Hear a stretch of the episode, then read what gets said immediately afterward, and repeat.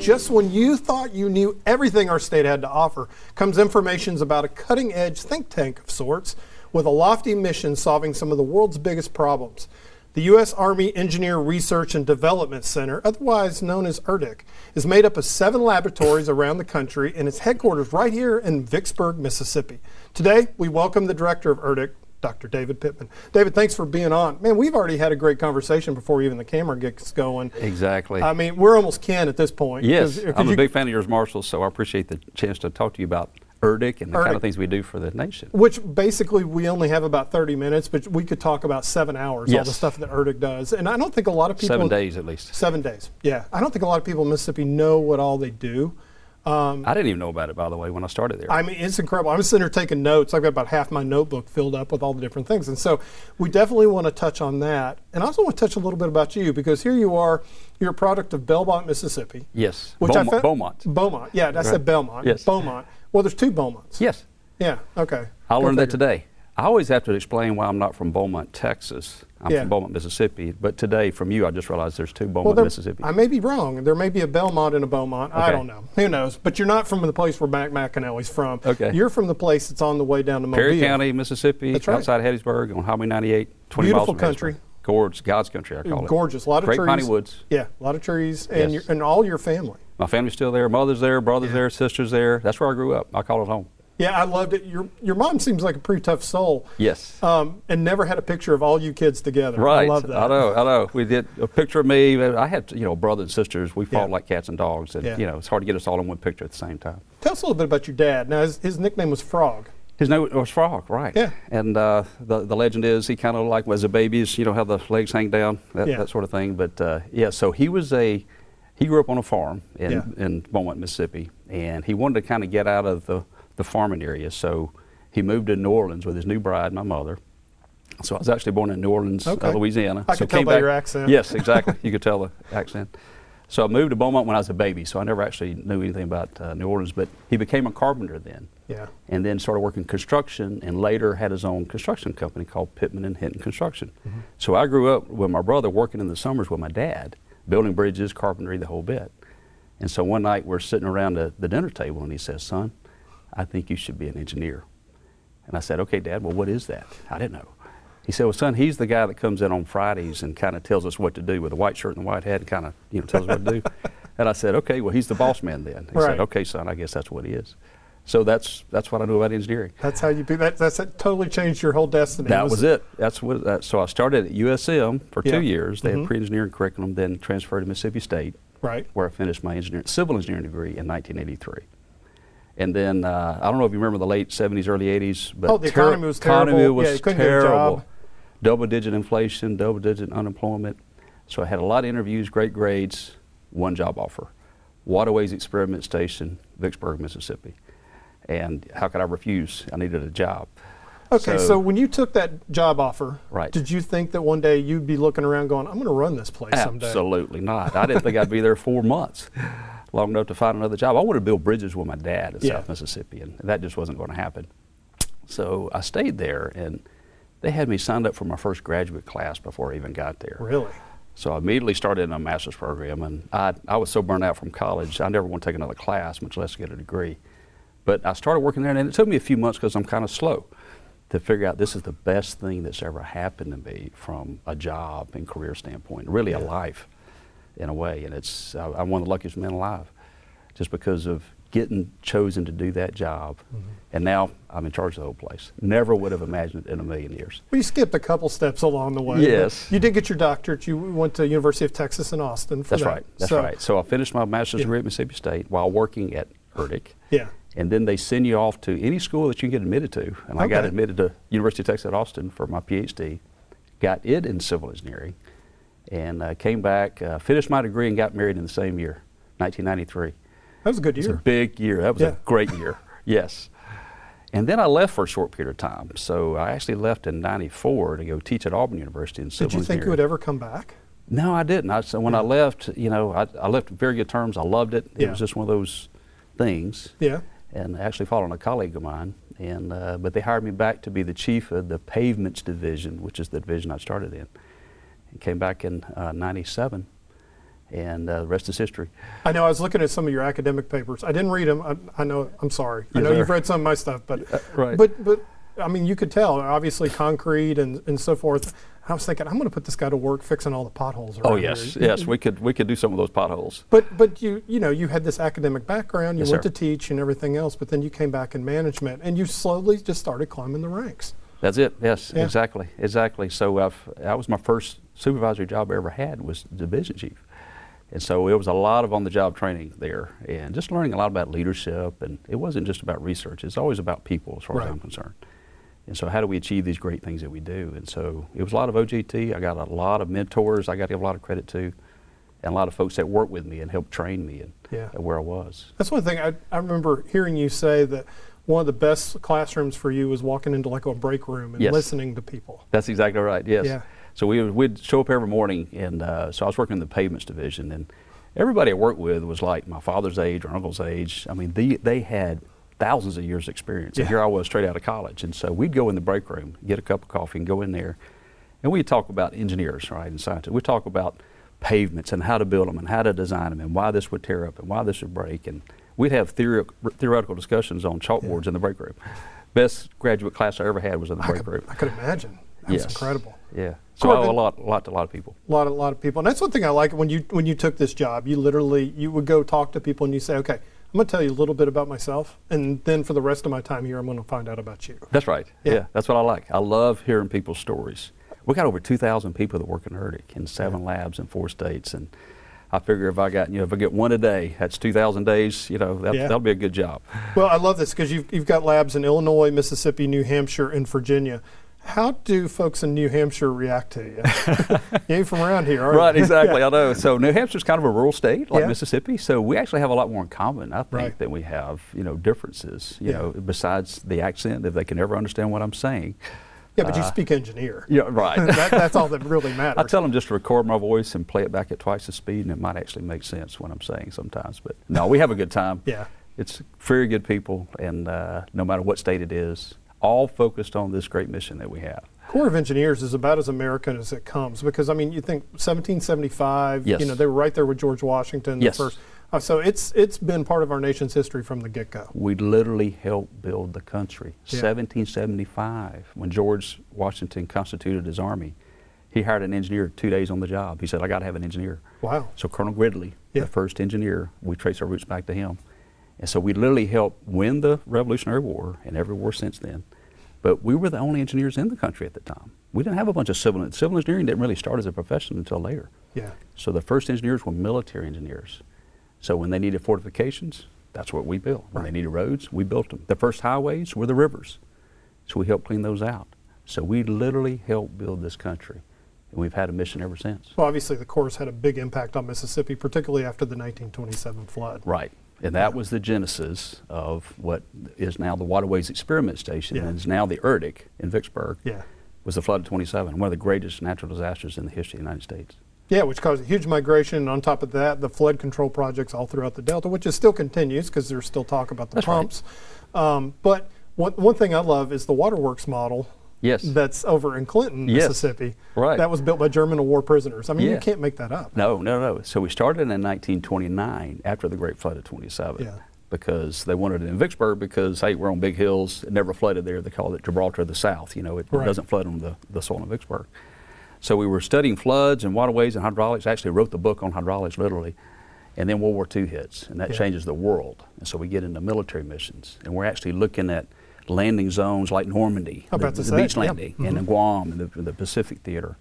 But we built one of the largest hydraulic models in the world right there in Clinton, Mississippi, with German prisoners of war.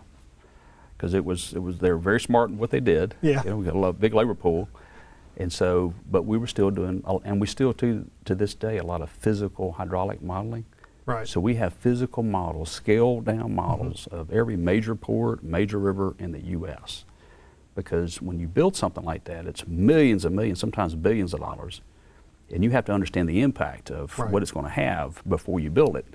Otherwise, you could spend a lot of money and it have very negative effects. You look at look at things like the 1970s when the environment became a big part. Then your That's mission right. changed again. You, Yep. Your your mission is almost as fluid as the river. Exactly. That's, Yeah. that's a good way to saying it. Yeah. That's exactly it. So as the country goes, you know, we have to solve some of the world's and the nation's toughest challenges. So in the 70s, the environment became very important. You know, Right. the uh, the Clean Water Act, and so EPA was formed, and so we actually formed an environmental lab at that time. And to this day, we're still studying plants, animals. The impacts of every project that we do has some impact on the environment, and so we do research to try to mitigate that impact on the environment. Okay, this is where the tough part comes in. And uh, like I said, I love the mission statement that you have. It's make the world safer and better. Yes, sir. Which I think is, is brilliant. Yes. But once you get past that mission statement, tell us some of the things that you do because Right. that, that can pretty much fill up the next seven days, like we joked about earlier. Exactly, exactly. Yeah.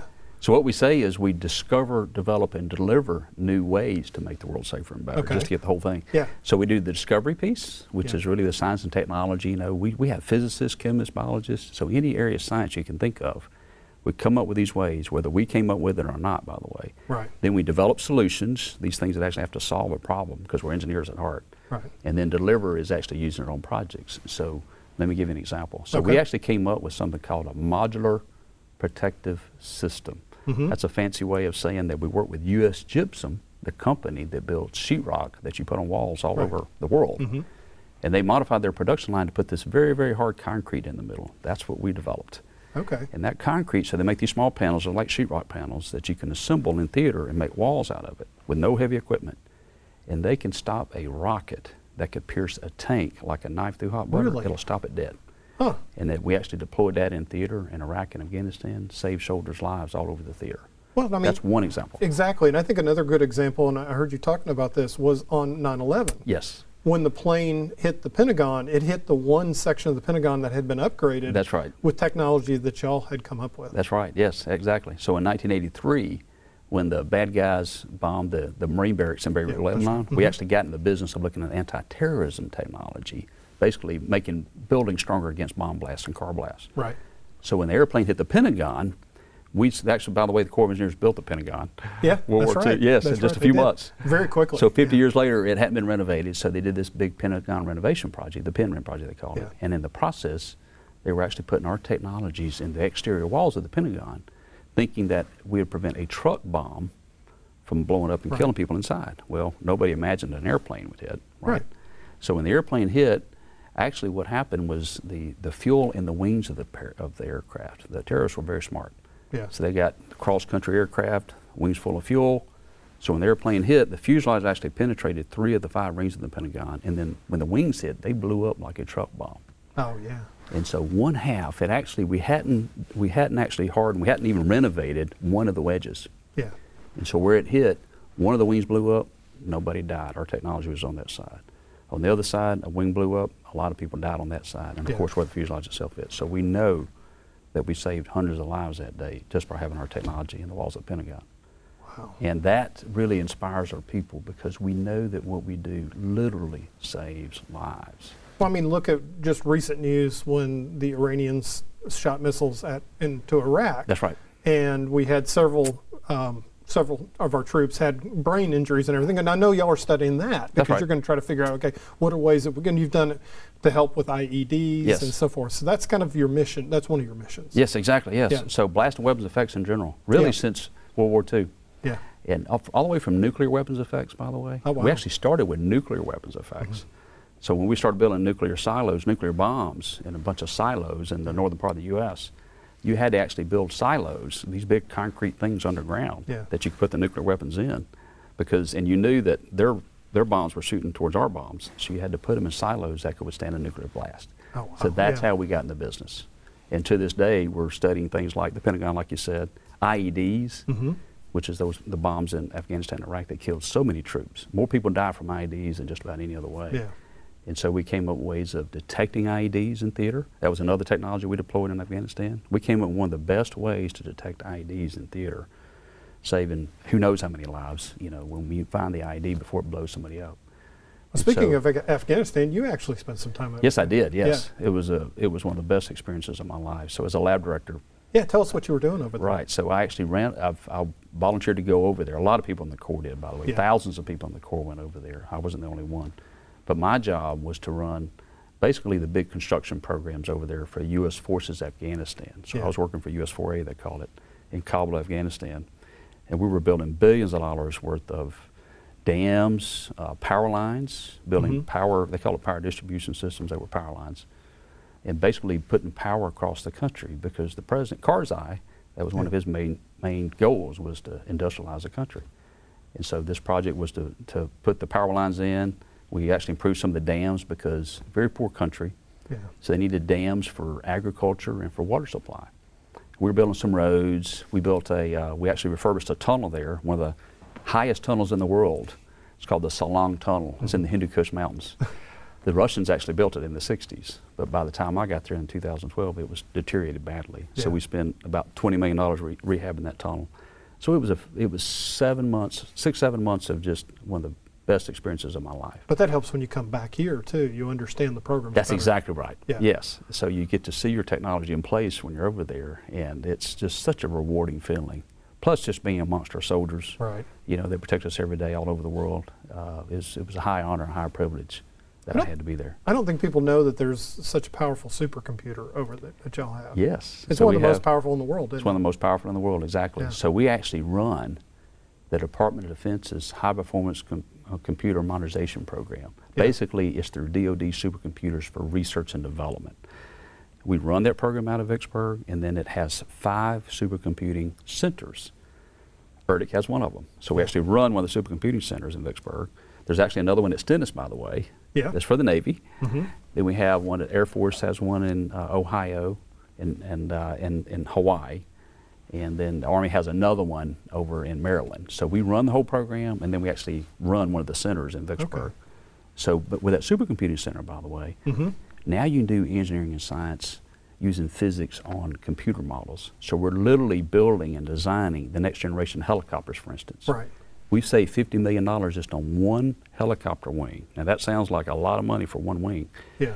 But it takes a lot of money to actually develop a new prototype and then test it physically, produce it, go test it. So we saved a lot of money by, by replicating that using physics inside of our supercomputers. Saved a lot of time, a lot of money. That's going to be the future of how all weapons and platforms are developed in the future, I believe. So you're taking everything that you're learning in the field. That's right. You can take it back and you can plug it into the computer. And That's right. It really kind of all started back with the water. Yeah. So 1929, when we formed the Waterways Experiment Station, we had to learn hydraulic engineering, Right. and then later on something called computational fluid dynamics. That's the physics part of it. Mm -hmm. And now when you can replicate that inside of a computer, air itself is a fluid. Right. So that's how we can do the modeling on Okay. the ships, jets, airplane wings, that sort of thing. I mean, and of course, y'all are building, so you're doing everything trying to figure out new ways of being, making better runways, being able to build. That's right. It's, it's That was my division when I when I left Auburn. Right, I, I spent my first ten years working something called the pavements division. Yeah. And so we are we are the airfield pavements experts really for the military, for Army and Air Force. Yeah. And our designs, we started doing this in World War II, and later the FAA, Federal Aviation Administration, we worked with them closely. And so every airfield in the United States, whether it's military or civil, traces its roots back to the work that we did back in the 40s, 50s, and 60s for concrete and asphalt pavements. And that's what I did. So we have a whole division over there, now a branch, focused Yeah. just on airfields and pavements, how to build them and how to tear them up. if you got to bomb them, right? If, Well, that's right. Right. If you if you bomb an enemy's airfield, then how do you repair it very quickly? We call it bomb damage repair. Right. So some of the world's biggest experts on pavements right there in Vicksburg. That's incredible. That's Yes. incredible. So, but you know, you've talked. We talked a lot about the military mission, but you also have a huge, huge civilian mission as well. That's right. Right. Yeah. It's called Civil Works. Yeah. Yeah. So since the beginning of really the beginning of the country, as I said, we Yeah. had that military mission, and then we helped build the country. So now we call it a Civil Works mission. So we have so we have this military mission, like I said, war fighting, and then we still do military construction for the Army and the Air Force. So Okay. Mm-hmm. all military bases. If you do a MILCON project, they call it. It's the Corps of Engineers responsible for doing that. Right. But the Civil Works mission is actually that's the waterways. So that's the navigation of our rivers. So all navigable waterways. That's the Mississippi River, Ohio River, our intercoastal waterways along Mm-hmm. the coast, or all every port. If you can navigate, if you can put a ship commerce in it, Yeah. we're in charge of keeping it open. Okay. So that also involves dams, uh, locks dams in the upper Miss and along the Ohio River. So we got a lot of locks and dams that we operate and manage. We also do the environmental research associated with that. So anytime you build a levee or a big dam, it has environmental impacts, fish, plants, uh, wildlife, anything around it. You have to make sure that you're friends with the environment, that you don't have an adverse impact. And then finally, something that's very timely to us sitting right here, right now in Right. Mississippi is flood risk mitigation That's right. helping to prevent the bad impacts of flooding. And so, whether it is building a levee or an, an emergency like sand boil mitigation tool that we developed, uh, so Which, anything. which you got to test out in 2011. that's exactly right. That's yes. right. So sand boils are little things that where water tries to seep up under a levee, Yeah. and it actually when it when it forms that line, it'll actually create a boil of sand on the other side, and you can it's very easy to see it.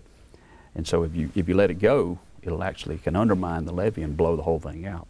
And so you have to stop it. Usually you sandbag around it until the water on this side is equal to the water on that side, roughly. Well, we came up with a very rapid technique of, of building that basically column of water so you could balance it back out. So, but the, finding a, finding the sand boils and mitigating them, that's just one little bit. So when you look at a national scale, now we're looking at floods nationally. You know, we've seen mm-hmm. some record floods in the Midwest, in the Ohio River Valley, Mississippi, Missouri River Valley. You know, how do you even model that? How do you Right. know what's going to happen? That's where we work with uh, NOAA and the weather folks that really know the rain well. Yeah. And then you got to say, how's it going to flow when it gets on the ground? And so we have, we work with agencies all across the federal government and coming up with strategies for, you know, where's the water going to be? When's it going to be there? Can we handle it when it gets there?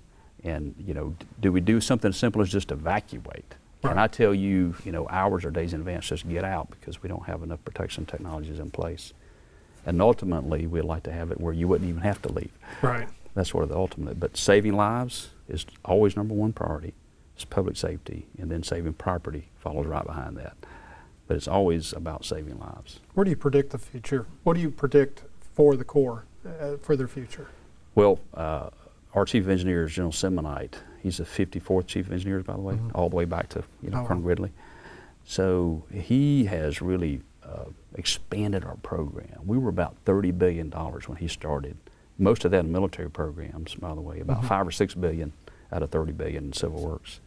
Now that's almost it's quadrupled on the civil works side. Now we're at 60 billion, mostly on flood risk mitigation, uh, helping helping Houston, Puerto Rico, you know, Texas, Florida after the big hurricanes we had a couple years ago, Yeah. Maria and others. Uh, we actually helped rebuild the entire electrical grid in Puerto Rico, for instance. Oh wow. So as long as the nation has these big needs, we're going to have a big mission out there trying to help. As it's almost like the national engineer in a way, you know, helping out the nation in these big disasters, whether it's on the civil works side or helping our, or the world's greatest land fighting force, the United States Army, do its mission as well. I know you were downrange after Katrina, for instance, down in New Orleans. That's right. Yeah, yes. that was a big mission. It was a huge, uh, huge disaster, obviously, in New Yeah. Orleans. And so one of our missions after New Orleans was to find out why the levees failed. Right. right? And so we, we actually did a lot of research in Vicksburg to actually determine what happened. Because there were a couple of, a couple of flood walls in particular, the London Street Canal Mhm. and, and, and others that they were, they were sheet piles driven down uh, inside the levees to let the water raise up inside the canal so New Orleans could pump the water into the canals and, and go back into Lake Pontchartrain. That's how it's supposed to work. Well, when the water backed up out of Lake Pontchartrain and went back into the city and started flowing over the, the flood walls, the flood walls actually gave way. And when they collapsed, that's when it basically flooded New Orleans, which is like Yeah. a bowl, a punch bowl. And so we had to discover why, well, why did those flood walls fail? They were not, they were not supposed to go back and fail. And so we have the world's largest centrifuge in Vicksburg. Oh, the wow. centrifuge, you, you know, it spins, Mhm. right? And so we can put a one cubic meter of soil in a model. And so we actually rebuilt the little flood wall. It was about this big inside of this centrifuge. And when you spin it, it can go up to 300 G's or 300 times the force of gravity. So for every G that you spin it, you can reduce it that much in scale. So if you build it at 150th the size, if you spin it at 50 G's, it's going to act like it's full size. And that's exactly what we did. We got the soil from Louisiana. We got exactly the drawings. We put the layers in. We spun it up. We put a camera on it.